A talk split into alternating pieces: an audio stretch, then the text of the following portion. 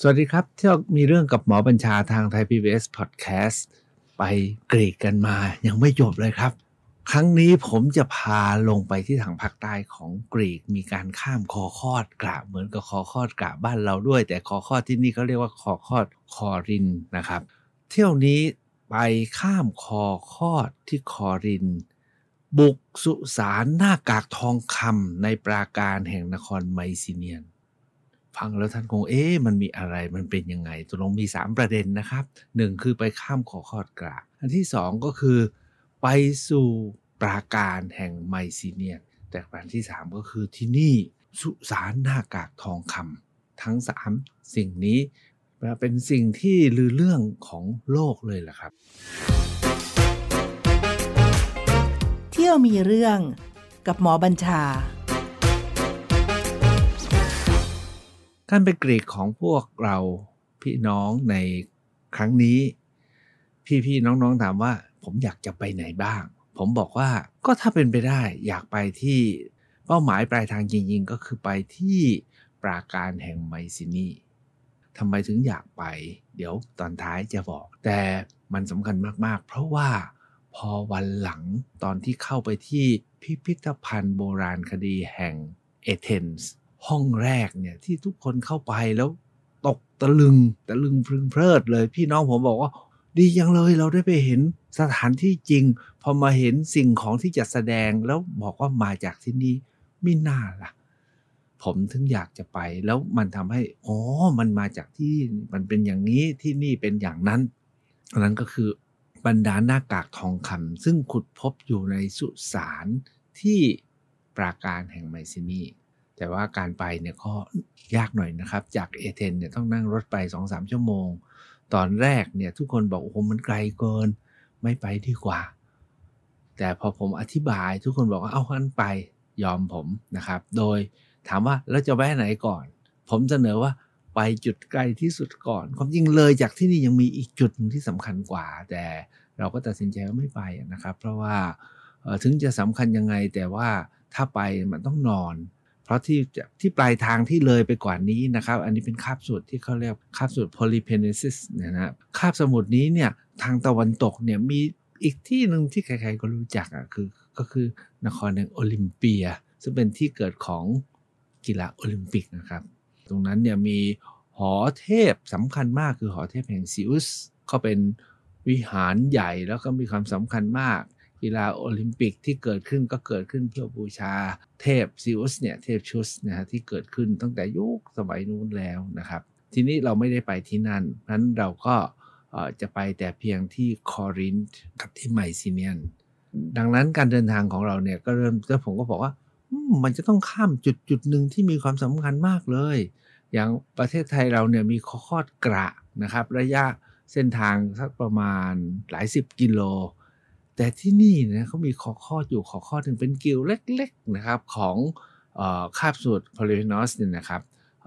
ซึ่งอยู่ทางตอนใต้ของกรีกเนี่ยยื่นลงมาในทะเลไอโอนิกทะเลอีเจียนเนี่ยนะครับ ข้อข้อนี้มันยาวแค่ 6 กิโลเอง 6 กิโล มีความพยายามที่จะขุดที่จะตัดกันหลายครั้ง แต่ก็ทำไม่สำเร็จ จนเพิ่งจะสำเร็จเมื่อ พศ 2436 นี่เอง 2436 ก็คือเมื่อประมาณ 120-130 ปีที่ผ่านมา แล้วมีอะไรให้ดูผมบอกดูเหอะพอรถไปถึงรถก็ถามว่าจอดไหมเพราจอดสิ เพราะข้อข้อนี้นะครับ หรือช่องไอ้คลองเนี้ยนะครับ คลองเนี้ยที่ตัดผ่านคอคอดเนี่ยมันเป็นปฏิบัติการ หรือเรื่องหรือโลกนะครับความจริงเนี่ยก็คิดจะตัดมาพร้อม ๆ กับคอคอดกะบ้านเรานั่นแหละนะครับ แต่ขุดไม่ได้สักทีแต่สุดท้ายเขาขุดได้เมื่อปี 2436 ในขณะที่คอคอดกะเนี่ยจริง ๆ แล้วฝรั่งก็อยากจะมาขุดตั้งแต่สมัยพระนารายณ์นู่นถ้าท่านติดตามนะครับ จนมาถึงสมัยรอสี่รอห้าก็มีความพยายามแต่ทางฝ่ายไทยเนี่ยด้วยความไม่มั่นใจในหลายประเด็น ไม่ใช่เพียงเทคโนโลยีหรอก เพราะว่าตอนนั้นเราทำเองก็ไม่ได้ก็ต้องให้ฝรั่งมาขุด ถ้าฝรั่งมาขุด ฝรั่งก็ขอสิทธิพิเศษ ขอนู่นขอนี่ก็อาจจะมีปัญหาเรื่องสิทธิสภาพนอกอาณาเขต หรือแม้กระทั่งทำให้แผ่นดินเนี่ยแบ่งเป็นสองแผ่นด้วยเหตุนั้นเนี่ยทางฝ่ายไทยตั้งแต่สมัยสมเด็จพระนารายณ์ก็รีรอจนถึงรอสี่รอห้าก็พักไว้นะครับทุกวันนี้ก็ยังมีคนอยากจะขุดอยู่ แต่ว่าจะเป็นยังไงก็ค่อยดูกันต่อไป คราวนี้เนี่ยเราไปที่คลองคอริน canal เนี่ยนะครับ ปรากฏว่า พอไปถึงนะทุกคนลงรถไปดูนะ โอ้ คลองนี้นะครับ ไม่ได้กว้างมากเท่าไหร่เลยนะครับ มีสะพานข้ามให้คนเดินได้ด้วยนั่นเป็นคลองที่ตัดข้ามคอคอดเพื่อให้เรือเดินทะเลเนี่ยวิ่งตัดลัดได้ แล้วการตัดลัดคราวนี้เนี่ยทำให้เรือเนี่ยเซฟระยะทางไปได้ตั้ง 131 ไมล์ทะเล ถามว่าคลองนี้ เอ้ยแล้วคลองนี้มันต้องกว้างเท่าไหร่ ก็เอาว่าสมัยนั้นเรือที่เดินทะเลแล้วก็มาลัดทางนี้เนี่ยก็ไม่ได้เรือใหญ่สักเท่าไหร่มากนักเมื่อ เมื่อประมาณ 130 ปีก่อน คลองนี้จึงมีความกว้างเพียง 24 เมตรครับ ความกว้างของคลองนะฮะ 24 เมตร มีสะพานให้เราเดินข้ามได้ เราก็ไปเดินข้ามทั้งฝั่งตะวันตกและฝั่งตะวันออก แต่ที่เท่มากๆก็คือว่า การขุดเนี่ยเขาขุดตัดนะเขาขุดตัดหน้าผาหิน เพราะว่าตลอดตรงนี้มันเป็นหินทั้งนั้นนะครับเขาขุดตัดหน้าผาหิน ลงไปทั้งหมด 79 เมตร จนไปถึงระดับน้ำแล้วใต้น้ำลงไปเนี่ยลึกไปอีก 8 เมตร กินน้ำลึกนิดเดียว ที่ผิวน้ำคลองเนี่ยมีความกว้าง 24เมตรนะครับตามที่ผมเรียนแล้วนะครับ แล้วก็แต่ที่เท่กว่านั้นก็คือว่าทองนี่เขาเหมือนว่าตัดภูเขานะเป็นเส้นตรงเลยลำคลองนี้ยาวทั้งหมด 6.3 กิโลเมตร เราเดินข้ามเนี่ยเห็นคลองไปถึงปากคลองฝั่งนู้นและปากคลองฝั่งนี้นะครับ ก็ถือว่าเป็นอีกหนึ่งในมหัศจรรย์นะในปฏิบัติการ แล้วคลองนี้เนี่ยไม่ได้ตัดโดยกรีกนะครับ ปรากฏว่าคนที่มาขุดเนี่ยก็คือฝ่ายวิศวกรของฮังการี เราก็ไม่เคยคิดนะเอ๊ะฮังการีเนี่ยเคยมีความก้าวหน้าขนาดนี้เลยเหรอเมื่อร้อยกว่าปีที่แล้วนี่ฮังการีเป็นคนมาตัดเราไม่เคยได้ยินชื่อประเทศนี้ส่วนใหญ่เรานึกถึงไม่ต่างเยอรมันก็ต้องไปนั่งกฤษไม่แต่ฝรั่งเศสนะครับแต่คนว่าฮังการีเป็นคนมามาตัดได้ ผมดูแล้ว เอ๊นี่ขอคอดกะมันจะตัดได้ไหมแต่ขอคอดกะเรายาวกว่านี้นะครับ แล้วก็อาจจะมีเงื่อนไขอะไรอะไรอีกหลายอย่าง ก็เอาว่าเราได้ข้ามคอคอดแห่งคอรินเป็นจุดแรก ซึ่งก็ถือว่าเป็นความรู้สึกที่ไม่ธรรมดา เหมือนเรารู้สึกสุเอตปานามาอันนั้นใหญ่แล้วก็กว้าง จุดที่สองพอเราข้ามไปจากคลองคอรินเนี่ยนะท่านได้ยินชื่อนะคอรินมันก็มีเมืองเก่าอีกเมืองหนึ่งชื่อเมืองคอรินซึ่งเป็นที่มาของชื่อของไอหัวเสาโรมันเสากรีกโรมันที่เรามีเสาดอริกเสาไอออนิกและเสาคอรินเทียน คอรินเนี่ยเป็นเมืองใหญ่มาก โดยหลักการนะว่าเป็นเมืองที่เคยรุ่งเรืองสุดๆ แล้วก็มั่งคั่งสุดๆ ในยุคกรีกก่อนที่จะผนวกไปรวมอยู่ใน federation ของกรีกกับเอเธนคือเป็นนครรัฐ ท่านคงจำได้ว่าแต่ก่อนเนี่ยในในกรีกเนี่ยเป็นนครรัฐหนึ่งนครรัฐสองนครรัฐสปาร์ตานนครรัฐคอริน นครรัฐเอเธนมาซิโดเนียของอเล็กซานเดอร์มหาราชฉะนั้นแต่ละนครรัฐก็มีความ แข่งขันกันคนละอย่างรบกันไปรบกันมาที่คอรินเนี่ยเขาอยู่ริมทะเล ความที่เขาอยู่ริมทะเลเนี่ยมีอ่าวที่เรือมาจอดได้นะครับก็ทำให้มั่งคั่งจากการค้าขาย แล้วก็มีการค้าสินค้าต่างๆ แล้วก็มีช่างฝีมือที่ดี ที่คอรินเนี่ยมีมีวิหารเทพที่สำคัญก็คือวิหารแห่งเทพอพอลโล อีกอย่างหนึ่งนะครับ คอรินเนี่ยท่านคงจำได้ที่เอเธนเนี่ยมันมี ตลาดถ้าท่านจำได้ ตลาดข้างล่างที่เรียกว่าอากอราและข้างบนที่เรียกว่าอะโครโพลิสก็คือเมืองบนเนี่ยที่คอรินก็เป็นเหมือนกัน ก็มีเมืองล่างกับเมืองบน แต่เมืองบนเขาสูงมาก รถก็ขึ้นถึงได้แหละแต่เราก็บอกว่าเราไม่ไปดีกว่าที่เมืองบนของคอรินเนี่ยเพราะว่าไปไกลแล้วส่วนใหญ่คนทั่วไปเนี่ยก็จะเที่ยวแต่แค่เมืองล่าง เพราะมีวิหารเทพอพอลโลอยู่ที่นั่น แต่ที่สำคัญ ที่สุดสำหรับคอรินเนี่ยก็คือว่ามีพิพิธภัณฑ์ที่เรียกว่าไซมิวเซียมเวลาเราไปเมืองไหนที่เป็นแหล่งโบราณคดีเมืองเก่าเนี่ยเขาจะมีพิพิธภัณฑ์ประจำแหล่งโบราณคดี แล้วพิพิธภัณฑ์ประจำแหล่งโบราณคดีของที่เราไปเห็นเข้าเนี่ยโอ้โหมันดีจริง ๆ รวบรวมของที่พบไว้อย่างสมบูรณ์แล้วก็มากอย่างในประเทศไทยเราถ้าเราไปเที่ยวตามพิพิธภัณฑ์ไซต์มิวเซียมทั้งหลายก็จะ มีของไม่เท่าไหร่แล้วก็เป็นเล็กๆ ส่วนใหญ่ก็เป็นอะไรอะเป็นเป็นภาพ หรือถ้าเป็นสิ่งแสดงก็เป็นสิ่งประเภทสิ่งจำลอง เพราะว่าของจริง ๆ ต้องไปเก็บไว้ที่พิพิธภัณฑ์สถานแห่งชาติ ที่กรีกก็เหมือนกันนะครับ ของสำคัญก็ไปเก็บที่พิพิธภัณฑ์สถานแห่งชาติ แต่พิอาจจะเพราะเขามีของมากนะครับ ที่พิพิธภัณฑ์ในแหล่งโบราณคดีเนี่ยจึงมีสิ่งแสดงที่สำคัญแล้วก็มีความหมายโดยเฉพาะอย่างยิ่งนะครับ เครื่องถ้วย กรีกเนี่ยเขาจะมีเรื่องเครื่องถ้วยที่เขารุ่งเรืองมาก ที่คอรินเนี่ยก็มีอายุสมัยประมาณสักรุ่นพุทธกาลผมใช้คำนี้นะรุ่นพุทธกาลก็ราวศตวรรษที่ 6 ก่อนคริสตกาลก็ราวแถวแถวพศศูนย์น่ะนะครับพอเราไปเห็นโอ้นี่ที่โลกกรีกเนี่ยเมื่อแถวแถวรุ่นพุทธกาลเขารุ่งเรืองขนาดนี้เลย เครื่องถ้วย เครื่องใช้ไม้สอยหรือแม้กระทั่งอาคาร เสาวิหารของเขาเป็นหินอ่อน โดยเฉพาะอย่างยิ่งที่วิหารแห่งอพอลโลเนี่ยครับเป็นหินอ่อนเป็นแท่งนะครับหนึ่งคนโอบแล้วสูงจำไม่ได้แล้วว่าสูงเท่าไหร่เขาคงเหลืออยู่ 7 เสาครับ จากทั้งหมดเนี่ยมีอยู่ประมาณ 6-70 เสาเขาเหลืออยู่ 7 เสาแค่ 7 เสาที่เหลือนี่ก็เหลือแหล่แล้ว คอรินเนี่ยรุ่งเรืองมากจน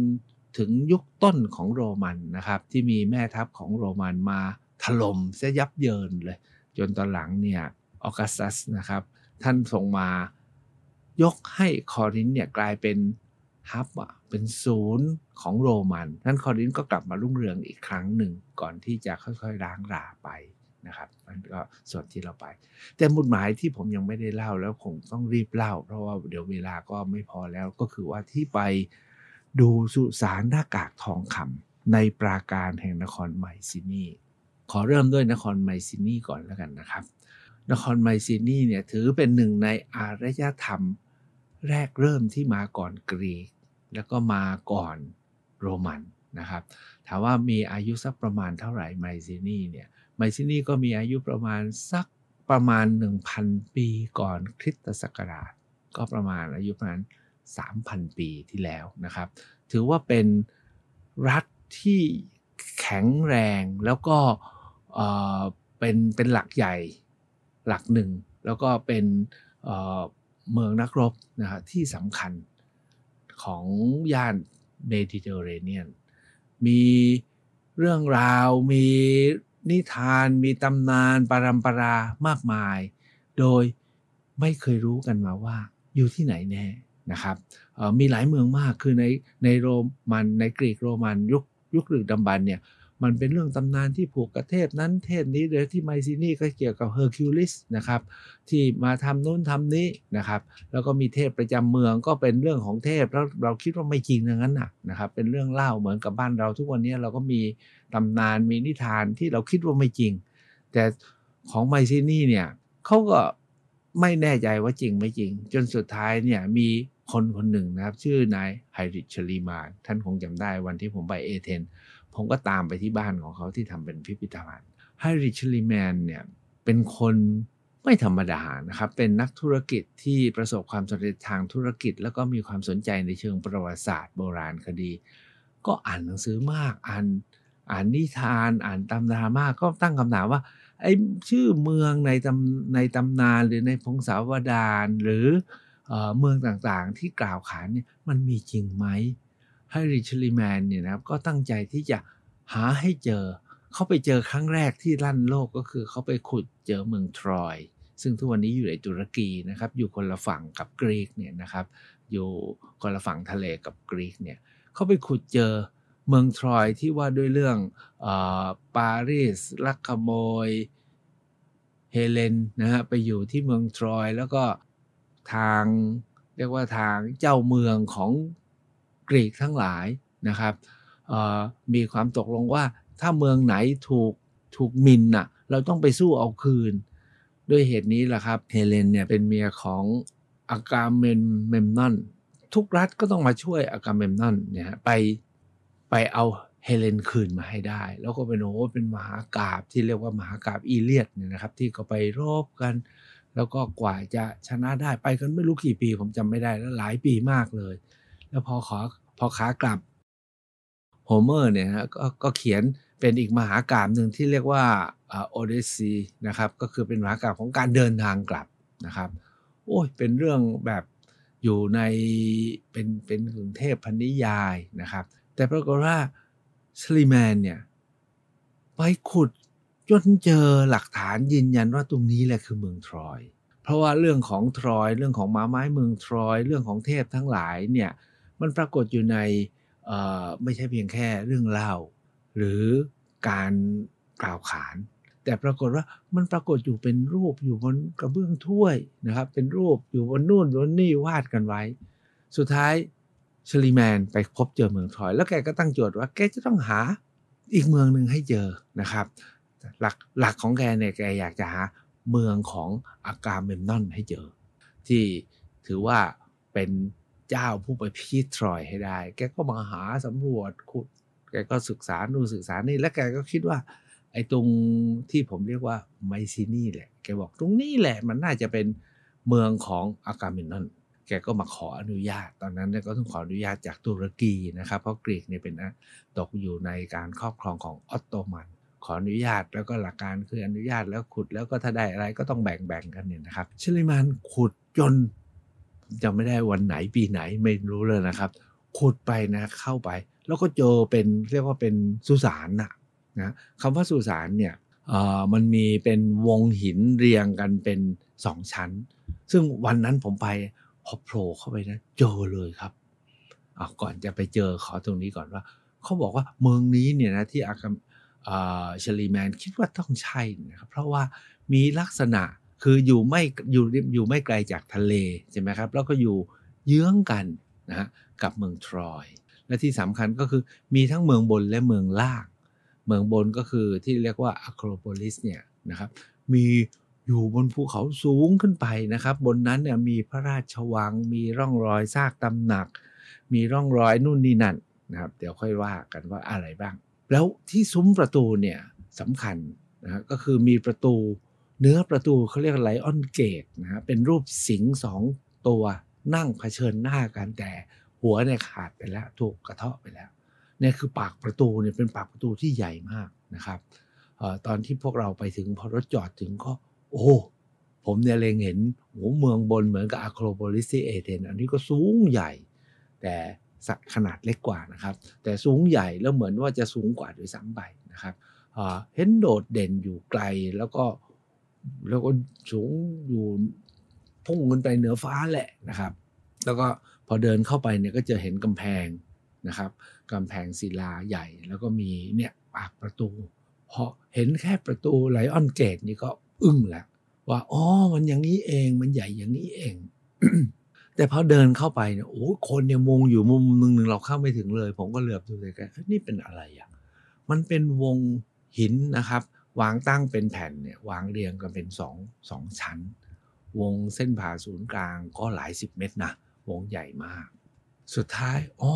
ตรงนี้นี่แหละคือสุสานของ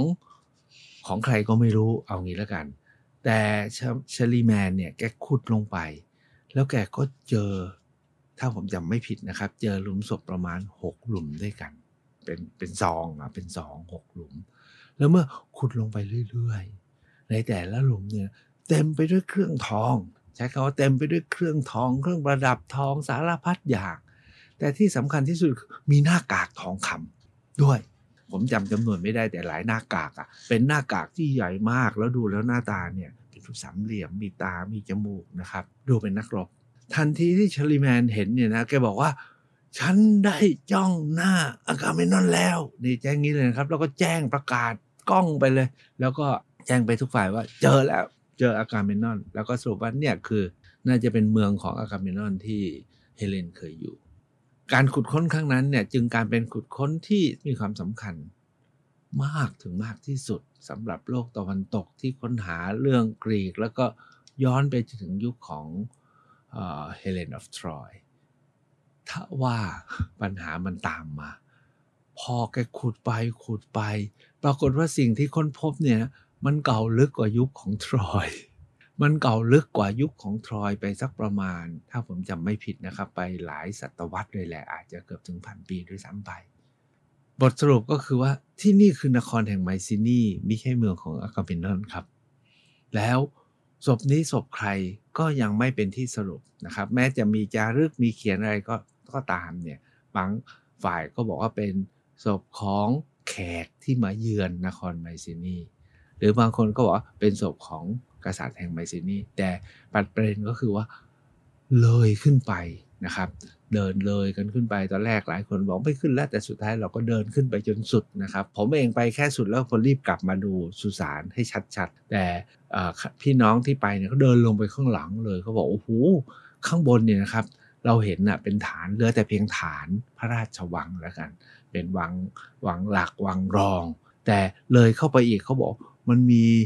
ที่อยู่ของช่างที่อยู่ของคนเฝ้าโรงครัวโรงนั้นโรงนี้ เป็นเต็มไปหมดเลยสำหรับผมนั้นเนี่ยผมคิดว่ามันมีพิพิธภัณฑ์ด้วย และยังมีสุสานย่อยอยู่ข้างนอกอีก ผมก็เลยไม่ขึ้นไปข้างบนให้เลยไปข้างหลัง แค่ไปถึงข้างบนสุด เรารู้สึกว่าพอใจแล้ว จริงๆเวลาเราไปเที่ยวเนาะถ้าเราจะเอาให้ครบบางทีก็ไม่ไหวแล้วต้องตัดสินใจว่าเลือกแค่ไหน บางครั้งเราก็พลาดของดี แต่สำหรับผมเนี่ยผมวกไปที่พิพิธภัณฑ์ ปรากฏว่าเหมือนกับที่คอรินครับ พิพิธภัณฑ์ที่ไมซีเนียที่ที่ตรงนี้เนี่ยครับเก็บรวบรวมแม้กระทั่งหน้ากากทองคำนะ เข้าไปยังวางตั้งอยู่เลย ปรากฏว่าเป็นของจำลองนะเขาก็ตั้งของจำลองไว้ให้เห็น แต่จุดที่มีความพิเศษที่สุดก็คือเครื่องถ้วย ผมคิดว่าเครื่องถ้วยเขาแสดงให้เห็นว่าเครื่องถ้วยที่นี่เนี่ยที่รุ่งเรืองมาก่อนกรีกรุ่งเรืองเนี่ยครับหลายร้อยปีนี่เครื่องถ้วยก็อลังการมากๆ มีการ วาดรูป บนเครื่องถ้วยเนี่ยมีรูปวาด แล้วก็มีรูปวาดเป็นรูปปลาโลมา เป็นรูปปลาหมึกนะ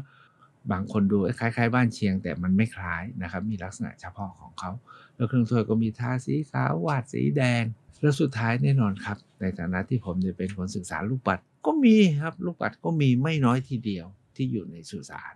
ใกล้ ๆ กับพิพิธภัณฑ์นั้นเนี่ยยังมีสุสานนะครับที่เขาทำเป็น เขาสร้างทำตั้งแต่ยุคนู้นนะครับ ยังอยู่สมบูรณ์ เพียงแต่ว่า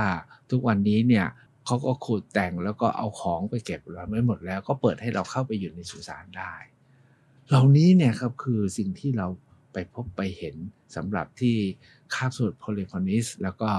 ข้ามคลองคอรินนะครับ ไปที่เมืองคอรินแล้วก็ไปที่ทีนี้หาของกินสิครับ เราก็เอ๊ไปกินอะไรดี ทุกวันนี้เวลาจะมาหากินอะไร ถ้าไม่มีแผนเราก็ค้นใช่ไหมฮะค้น Google หาที่กิน เราไปที่แรกเขารีวิวว่าดีเราก็ไม่เปิดครับ สุดท้ายก็กลับมาที่สองเป็นร้านเล็กๆ เจ้าของทำกันสองคนคือคุณลุงกับคุณป้า เราก็ไปถึงก็สั่งอาหารกัน ปรากฏว่าเราก็โอ้สงสัยไม่ไหวอะรออยู่พักหนึ่งนะไปกันเก้าคน อาหารออกมาพรุบเดียวเก้าคน เพราะเราเอ๊ะมันคงต้องช้าแน่เลย เพราะ คุณป้าทำใช่ไหมแล้วคุณลุงเสิร์ฟอะปรากฏว่าพอถึงเวลานะครับ ออกมาพร้อมกัน9คนได้กินพร้อมกัน แล้วที่สำคัญก็คือชุดใหญ่มาก แล้วก็อร่อยด้วย แต่ยิ่งกว่านั้นนะตอนจบเป็นเป็นไมตรีจิตมิตรภาพที่ดีจริง ๆ เลย คือนอกจากอร่อยไม่แพงแล้วมีความเป็นกันเองก็คือเนี่ยคุณลุงคุณป้าเลี้ยง แกก็เอาผลไม้มาให้กิน ผลไม้ที่เราได้กินคือทับทิมที่ปลูกที่นั่น เราเห็นตามต้นแกก็บอกให้เก็บที่ต้นแหละ แล้วก็มาปอกให้เรากิน ทับทิมข้ออร่อยมากเลยครับ อีกอย่างหนึ่งที่แถบนี้นะฮะที่อร่อยมากๆแล้วขึ้นชื่อสูงสุดนะครับ ก็คือองุ่นที่เอาไว้ทำวาย แกก็เอาองุ่นมาให้กินเอากินแบบ เรากินแบบขอแกอีกอะ่ะ แกก็ไปเอามาจากในบ้านมาส่งให้ ทั้งหมดนี้คือจุดที่เราไปเที่ยวที่คาบสมุทรนี้นะครับ ก็ ทำให้ผมเองเนี่ยก็ย้อนจินตนาการมาถึงที่เรากำลังทำงานอยู่ที่เมืองไทย ว่าด้วยเรื่องสุวรรณภูมิว่าด้วยเรื่องขอคอดกระท่านพอเห็นภาพใช่ไหมครับว่า ภูมิประเทศที่เป็นคาบสมุทรเนี่ยมันเป็นแหลมยื่นไปแล้วมันขวางเส้นทางของการค้าแบบคาบสมุทรโพลิพอลิสเนี่ยมันจึงเป็นจุดที่กั้นก็ได้ หรือเป็นจุดที่เชื่อมระหว่างตะวันตกกับตะวันออก คาบสมุทร ไทยมาเลเราก็กั้นระหว่างโลกตะวันตกกับโลกตะวันออก ซึ่งมีอินเดียกับจีนก็ต้องการค้าขาย ที่โพลิพอลิสก็เหมือนกัน ก็เป็นคาบสมุทรที่กั้นระหว่างย่านอียิปต์ใช่ไหมฮะย่านฝั่งตะวันตกก็คืออียิปต์นะฝั่งตะวันออกเนี่ยนี่ต้องเอาสมัยโบราณเนี่ยนะคืออียิปต์ตอนนั้นยังไม่มีโรมัน กั้นอียิปต์กับกั้นเมโสโปเตเมียไว้ทำให้ มีคนผ่านไปผ่านมา มีความพยายามที่จะตัดนะครับ แล้วก็มีการมาค้าแล้วก็เกิดเป็นเมืองที่รุ่งเรืองและมั่งคั่งได้ เราไปเห็นภาพจำลองที่นั่นก็กลับมามองถึงภาพจำลองที่นี่ เพราะสิ่งที่เจอแม้จะไม่เท่ากัน แต่ก็เทียบกันได้ว่า มีการค้ามีการผ่านไปมา ที่นู่นเขาขุดขอคอดกะได้ ส่วนเมืองไทยเรายังไม่รู้จะออกไหนนะครับก็ต้องติดตามกันต่อไป